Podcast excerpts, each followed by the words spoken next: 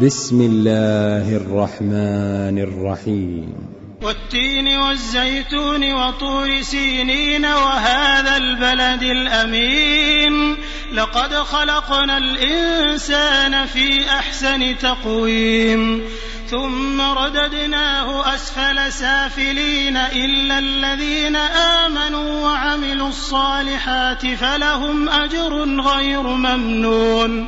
فما يكذبك بعد بالدين أليس الله بأحكم الحاكمين؟